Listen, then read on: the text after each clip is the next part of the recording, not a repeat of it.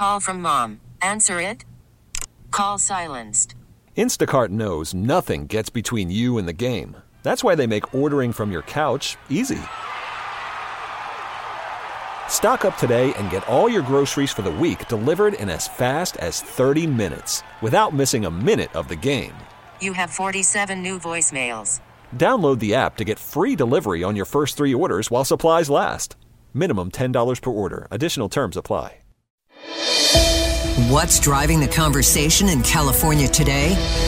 Every weekday at this time, we explore a topic that's making news in our state. This is the state of California.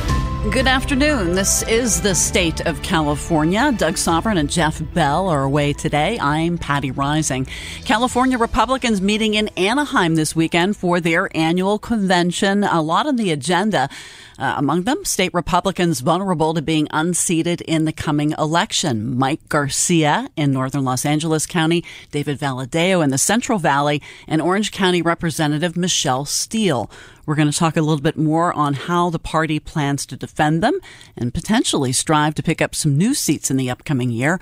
We are joined live on the KCBS RingCentral Newsline by our guest, Mike Madrid, GOP political consultant and co-founder of the Lincoln Project. Thank you for talking to us this afternoon. Patti, it's great to be with you. Thanks for having me. So, I want to get to the items on the agenda eventually, but I have to ask you about the keynote speaker, Kevin McCarthy. He's expected to speak tomorrow. He was always going to be a big draw. He is going to be an even bigger draw given the controversy over some leaked phone tapes from him. Not the one that, not saying that he did the leaking. Uh, tell me your assessment of how badly you think Kevin McCarthy is hurt as a result of those tapes. Well, this is extremely consequential for Kevin McCarthy, who has spent his entire career, his entire career ambition is to become Speaker of the House. Uh, he fell a little bit short last time, and actually, Paul Ryan ended up becoming the uh, default nominee uh, when Kevin was not able to put the votes together.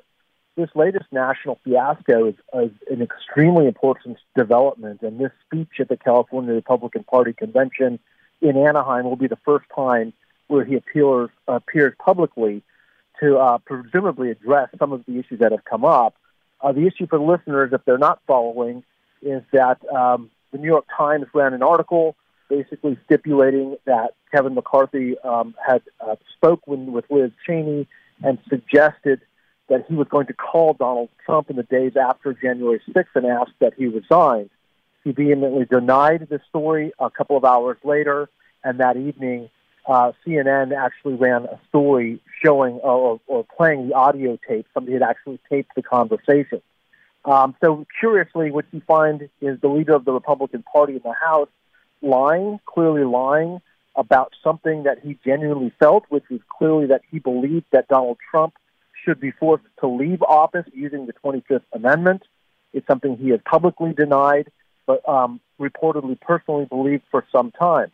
This is not going to be something that the convention goers are going to be excited about, um, but perhaps most importantly, it's going to cause pretty severe damage with his support in the Republican caucus.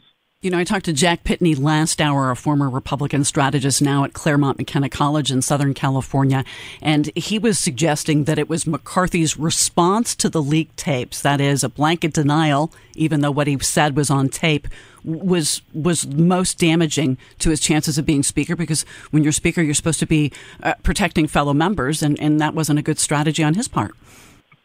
Well, I couldn't agree with Jack more. I think he's exactly right. Uh, you, that's kind of one of the golden rules. You always protect your, your members. And keep in mind, the people who, uh, the authors of this book where this was first detailed, have promised to leak even more uh, damaging uh, recordings of Kevin McCarthy speaking ill of members of his caucus. That's an absolute no-no. You just do not do that in politics. And reportedly, some of those members will be um, uh, uh, of Lauren Boebert, Matt Gaetz, and Marjorie Taylor Greene. So we're going to have to see this is a very contentious caucus, a huge uh, misstep by Kevin McCarthy. I'm sure he'll be received pretty warmly by California Republicans. He's known for three decades, but his bigger problem is in Washington, D.C., where his lack of support was well documented and known. And I think you're going to see some very, very big fissures uh, in his support uh, in the next couple of days. Okay, let's talk about convention business ahead. California GOP, how is it faring? Uh, talk about how redistricting has has affected kind of the equation here. Well, there's both the great question, and there's both redistricting here in California as well as nationally. What we expect nationally is that there will be about maybe 15 to 20 competitive seats, truly competitive seats, and of those, about five or six will be in California. So California is extremely important uh, co- uh, convention goers are working on developing what are called the get out the vote operations, building their volunteer infrastructures, and doing everything that they can to marshal resources and volunteers into the seats that you mentioned in the intro to this segment.